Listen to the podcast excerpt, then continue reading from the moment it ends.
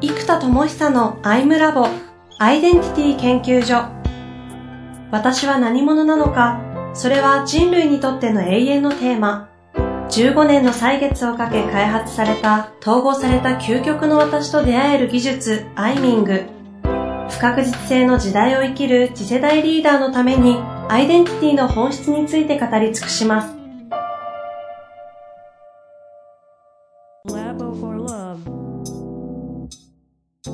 こんにちは、遠藤和樹です。生田智久のアイムラボアイデンティティ研究所。生田さんよろしくお願いいたします。はい、よろしくお願いします。さあ、前回1回でしたが、まあ濃かったんですけども、テーマとしては今日はマーケットの創造というテーマでいきたいと思うんですが、はい、今回のおさらいもざっくりしながら、マーケットの創造、まあ、人の育成の話だと思うんですけど、行きましょうかね。そうですね。前回はイノベーターとして、つまりまあ、いつもウィズダムアーティストとしてっていうのがベースですけど、イノベーターな自分として、最もこの世をイノベーションできる人は誰かっていうふうに考えたときに、イノベーターを覚醒できる人がこの世にもっと増えれば、イノベーターがガンガン覚醒するんで、イノベーターがどんどんイノベーションを起こしていってくれるので、イノベーターを覚醒させられる人が増えていくことが、まず、人として一番増やしたい人たちだなというのがまず結論ですと。っていうところですね。じゃあ今度、そういう人たちがより増えていくための、マーケットを想像しなきゃいけないんですよ。イノベーターを覚醒する人のマーケットってもう今そのテーマですけど、いな、マーケット確かにないじゃない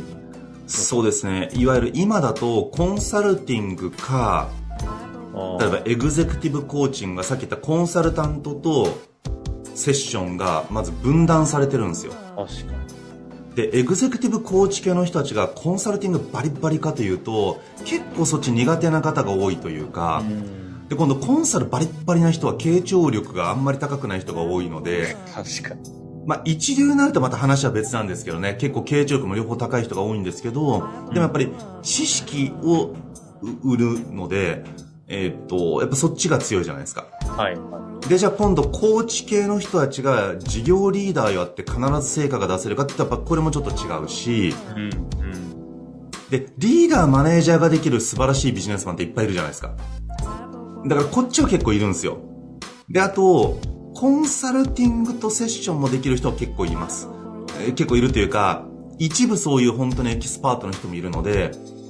この4つができる人ってなるとやっぱりちょっと限られてくるかなという。まあ、たまたまあったりすると、あの、先輩経営者同士がその役割をしているメンターみたいな形があり得るそうですね。ねだから、そうです、おっしゃる通り。で、その人たちは投資家に抜けちゃってるパターンが多いのと、はい、その人たちの労働単価考えちゃうと、ぶっちゃけもう1時間10万とかじゃ無理な人たちじゃないですか。もっと高くなっちゃうから、まあ、彼が商売で考えたら、ボランティアで大体やってくれてたり、投資先だから面倒見るよってやってくれてるだけであって、本当に彼のフィーをビジネスで換算したらむしろその、コンサルフィーが一番高いと思うんですよ、その人たちの。そう。だから、結局、だそうなってっちゃうんですよ。うん。だから今、マーケットが、適正マーケットがなかなかなくって、なるほど。で、だからコンサルティングはね、本当に例えば、大手のコンサル会社とか行ったらね、1人年月500万とか1000万とかなっちゃうじゃないですか。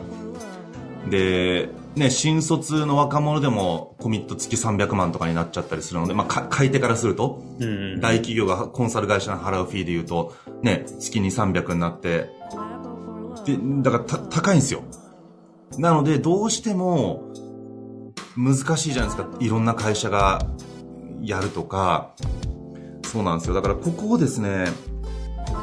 この、なんだろうな、この総合力を持った人たちのマーケット、うん、でそういう意味で言うとリーダーマーケットは労働市場があるじゃないですか。でマネージャーマーケットもあります。コンサルマーケットもありますと。で唯一なのがセッションマーケットなんですよ、うんうんうん、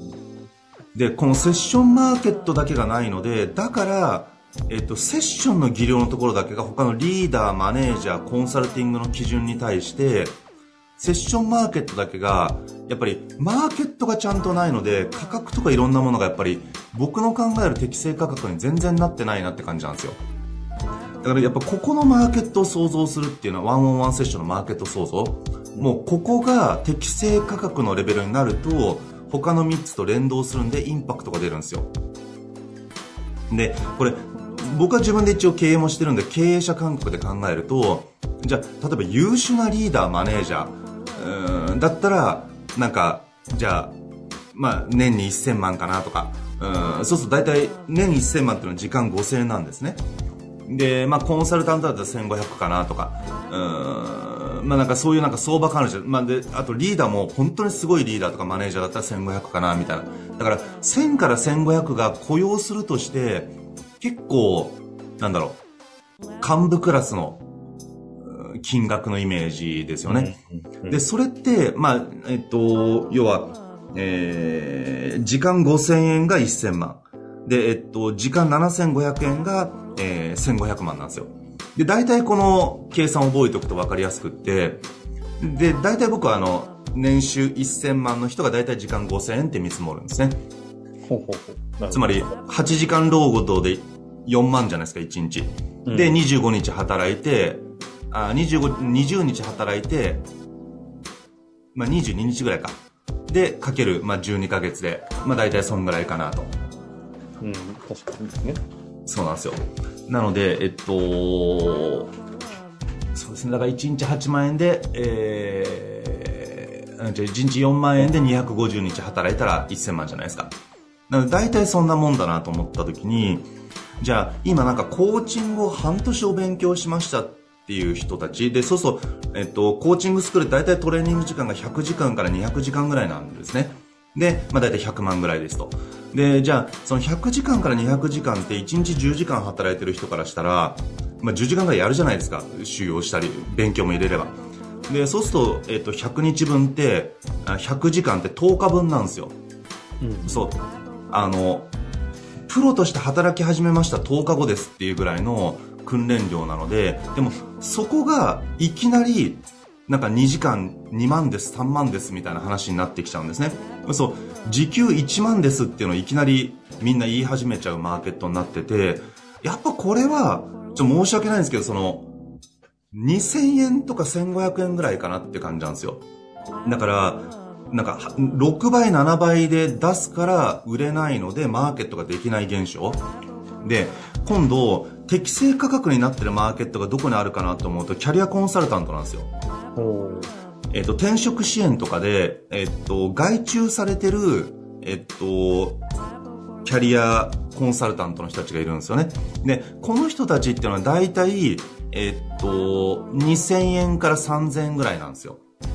間が。まあだから間とって2500円ぐらい。で、えっと、その、じゃあ求職者の人たちの面談をしてくださいと。で、面談してどこに行きたいか教えてくださいという、いわゆるこう、面談を、えー、外注してるわけなんですね。で、そこの人たちがキャリアコンサルタントで、まあ、本当に、よくあるんですけど、まあ、リクルートとか、パーソル出身の、結構、イケてるビジネスパーソンで、えっと、まあ、まあ、優秀な人たちですよ。で、ここの人たちが、まあ、外注で、えー、受けてる、えー、なんだろうな、キャリアコンサルタントの資格を持ってる人たち。で、この人たちが大体その2500円前後なんですよね。で、ここは僕の感覚では適正マーケットだと思うんですよ。うん、で、リクルートとかパーソル出身の人たちが多いので、いわゆるこう、まあ、その、なんていうのか、大企業で働く能力もあるし、で、その人たち、まあ同じく大企業で転職する人たちだったりするので、ターゲットが。なんかすごく適正だなって感じがするんですね。で、そう大体これで年500万ぐらいなんですよね。つまり、時給2500円と大体年500万ぐらい。うんで、まあ、ちょっと安いですけど、ただ、フリーで自由にできる良さ。例えば、フルコミットでね、なんか責任持って、なんか事業部長やって年800万もらうよりは、もう本当に人と向き合うのが好きで、で、そんなプレッシャーもなく、一人一人と向き合うことで、年500万だったらそっちの方が良くないですかって人はやっぱり増えてきてるので、なんで感覚としてはそういうイメージなんですよ。うん。ってなってくると結構時間3000円ってそこそこじゃないですか、2500円とか。食能としても。例えば、えっと、デザイナーとかクリエイターとか一流の人とかってイメージでも、まあ、あのね、まあ、5、60万出したらかなりのレベルのデザイナーになってくるイメージがあって、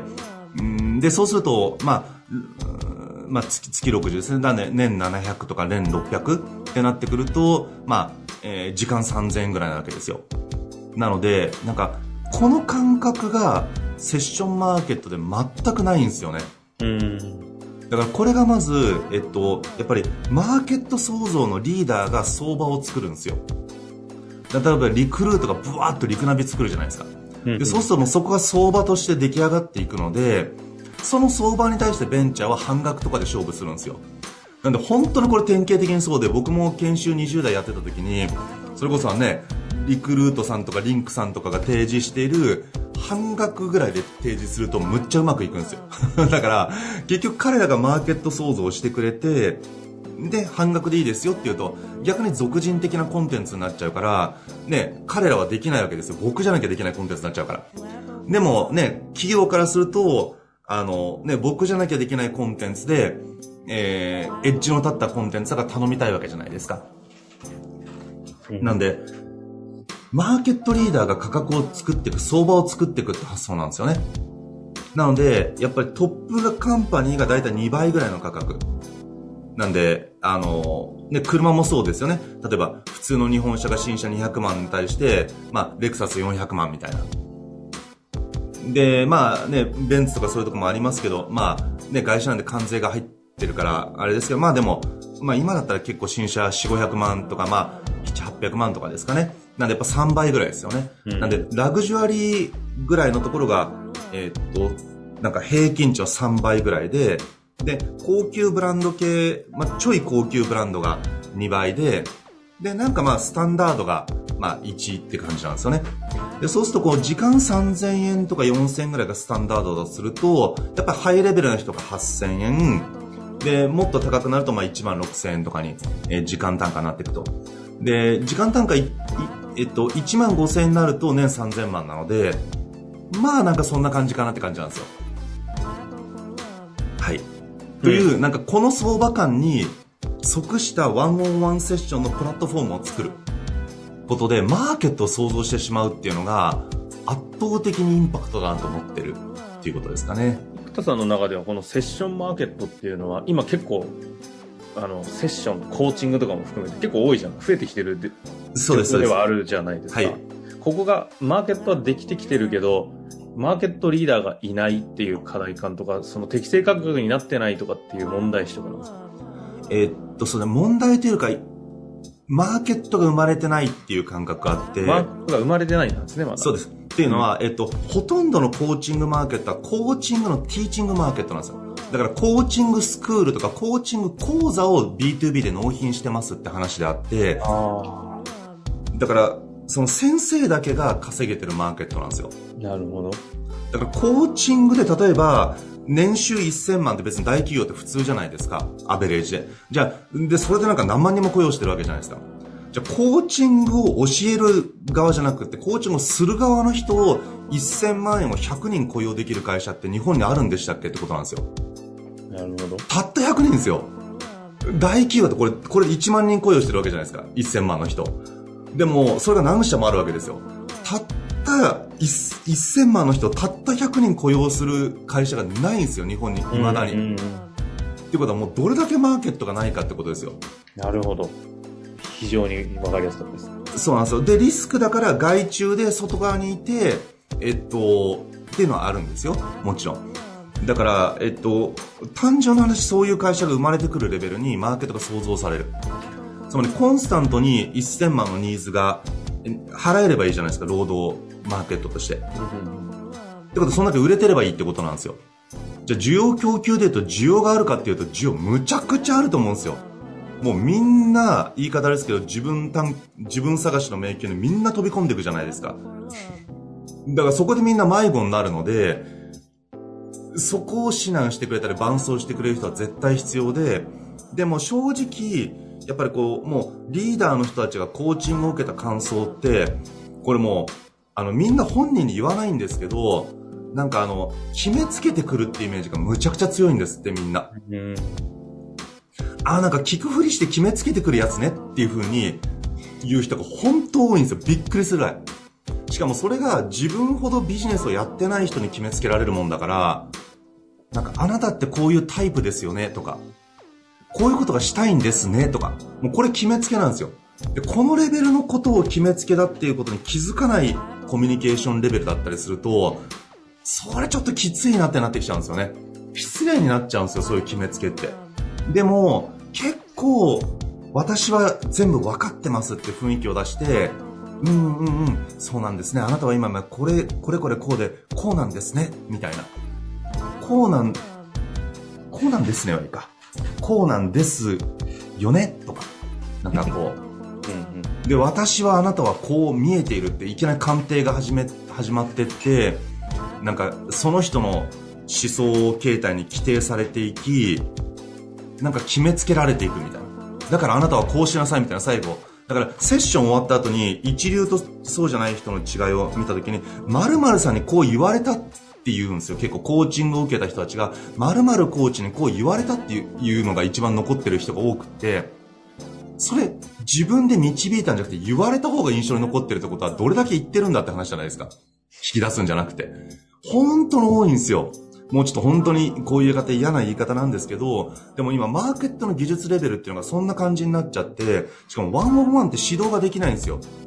で僕もじゃあそういうできてない人のワンオンワンで指導しようと思ったら僕の1時間のフィーを出してもらわないと指導ができないんですよ。1時間全部見るって。で、2時間とか全部見ないと、15分とかだけだとね、そこだけね、うまくいってるかのように見せるのはできるんですよ、みんな。試験の時だけ。2時間全部とかなんなら10回ぐらいのセッション全部見ないとわからない世界があって、で、やっぱもうそれ見るとですね、やっぱ全然難しいですね、やっぱり。やっぱ僕らがやってる基準のところまでは本当に難しいです。結構すぐにドヤが入っちゃいます。うんどうだ、このコンテンツすごいだろうとか、どうだ、私のセッションすごいでしょみたいなのがすぐに入っちゃうんで、ベクトルがすぐに自分に向いちゃうんですね。なので、もう完全一致で100%相手の世界で相手のエネルギーでやるっていうのが非常に難しい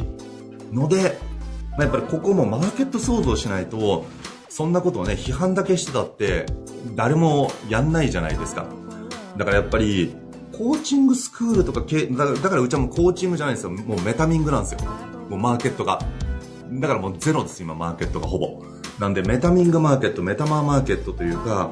この統合とか、えっと、一致的傾聴の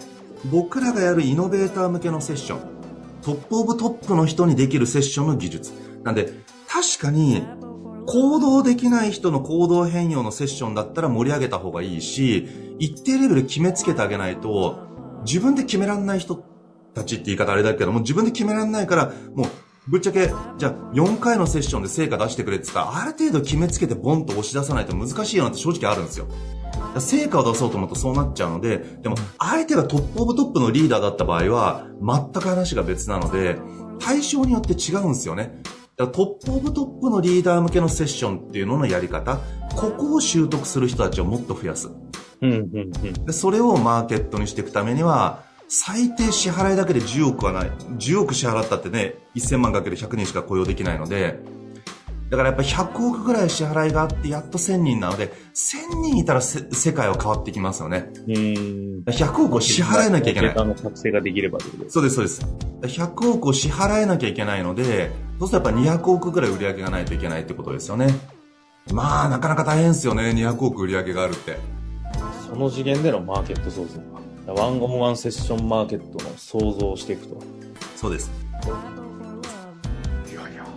なんか非常にこの世の中が最もインパクトするイノベーションを切るのは何かという話と、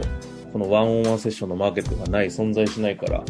基準を上げてちゃんと創造していくという話がなんか非常に統合されてますよね。そうです。で、1000人ぐらいが1000万ぐらいで働いて100億ぐらいの会社になってたら、えっと、その中のまた top of top がぐーっと隆起していくんですよ。で、マーケット山ができるから山の頂点が上がっていくんですね。で、ここが1万人いたらもっとそうなるし、例えば会計士になろうと思う人が10万人いて、まあ、受かってなれる人が例えば2万人とか、ね、1万人とか、どんなもんなんだろう。確か税理士さんが1万、8万人だったかな。なんか、税理士ですね。登録が8とか、そんな感じそうですね、8万人とかですね。大が4万とかですか？そうですよね。だから多分、目指す人が多分50万人ぐらいいて、受かる人8万人の、で、実際稼働する人4万人みたいな。やっぱりこの、やっぱ実際の10倍ぐらいの人が目指して、ちょっと言い方だけ夢破れるみたいな状態じゃないですか。なので、やっぱそのぐらいの難度が必要なので、だから1000人ぐらいいれば、トップ1%の10人ぐらいが、もう神がかったトップオブトップができるようになるので、山自体を隆起させなきゃいけないんですよ。なので、いかに1000万払えるかっていう。1000万払って雇用できたら安いって思えるかっていうふうに自分が経営していかなきゃいけなくて、それが、えー、1000万高いって思っちゃうマーケットになっちゃってたらよろしくないですよ。それが確実にできる、もう産業として成り立たなきゃいけなくて、で、うちがメインでやるんじゃなくて、そういう人たちを雇用できる会社が100社あったらいいわけじゃないですか。100人、1000万の会社が、えー、1000万円雇用できて、10億ぐらいの会社が、えー、100社あって1000億ぐらいのマーケットになるので、なるほど。やっぱそのぐらいになってないと産業にならないですよね。うん。だせめてそれでやっと1000億の労働マーケットなんで2000億ぐらいの販売されたマーケットになるので、やっぱ全体を1000億くらいまで持っていく必要がありますよね。いやなんかワンオンワン、ワンオンワン革命みたいな感じですね。そうですね。で、かつコンサルティングも必要です。だからもうフルセッションとそのセッションした人がコンサルティングするっていうのの掛け算ですね。というところで、今回はワンオンワンセッションのマーケットが存在してないと、だからこそ想像しようという感じで展開していきましたが、はい。かなりね、課題感とやることも明確になってきているんですけど、次回は少しじゃあ具体な感じでいきます。どうします？そうですね。えっと、マーケット創造のところまで来たので、そうですね。改めて具体ですかね。具体、じゃあ、何をどうすんのっていう。具体のプロダクトレベル。今のソリューションレベルじゃないですか。このマーケット創造するぞ、みたいな。だからそれをもうちょっとプロダクトレベルに落としたらどうなるかっていうことは次回。まあいつも言ってる話なんで同じなんですかこれ長年ずっと同じこと言ってますけどね、僕。言ってますけど改めてってことです。はい。ということで次回楽しみにしていてください。はい。ありがとうございました。はい、ありがとうございます。